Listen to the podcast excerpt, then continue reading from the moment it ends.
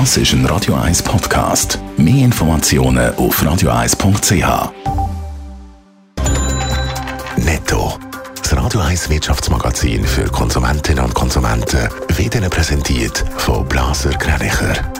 Wir beraten und unterstützen Sie bei der Bewertung und dem Verkauf von Ihrer Liegenschaft. blasergreinicher.ch Adrian Sutter. Pharmaunternehmen BioNTech und Pfizer starten mit medizinischen Studien für einen Omikron-Impfstoff. Dabei soll die Sicherheit, die Verträglichkeit und die Wirksamkeit vom angepassten Impfstoff geprüft werden. Auch der US-Impfstoffhersteller Moderna plant so eine Studie. Die Covid-Taskforce vom Bund hält eine Aufhebung von allen Corona-Massnahmen nach für verfrüht. Die Situation in Spitälern stimmt zwar zuversichtlich, aber man müsse vorsichtig bleiben. Unter anderem der Gewerbeverband hat gefordert, dass am 2. Februar die Massnahmen aufgehoben werden. In der Schweiz sind im Jahr 2020 mehr Produkte zurückgerufen worden wie im Vorjahr. Auch Warnungen wegen fehlerhafter Produkte hat es mehr gegeben, wie der Bund mitteilt hat.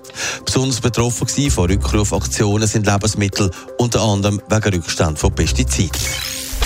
Wirtschaft und insbesondere Teil des Gewerbes hat genug von den Corona-Einschränkungen. Sie fordern vom Bundesrat, dass er sofort die Massnahmen aufhält, die jetzt im Moment noch gelten. Adrian Sutter, gerade ein bisschen eine forsche Forderung, oder? Ja, die Homeoffice-Pflicht soll fallen, genauso wie die Zertifikatspflicht. Es brauche ich am 1. Februar einen sogenannten Freedom Day.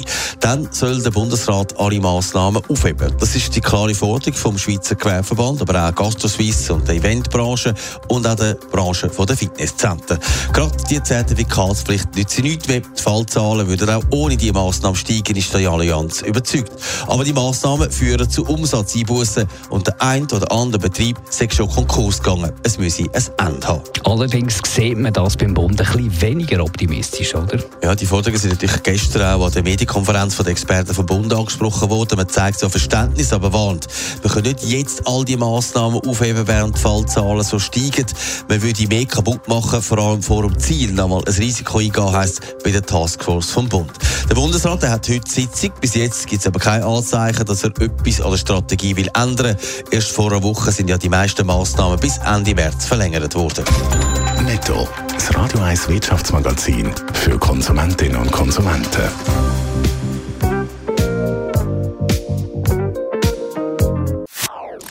Das ist ein Radio 1 Podcast. Mehr Informationen auf radio1.ch.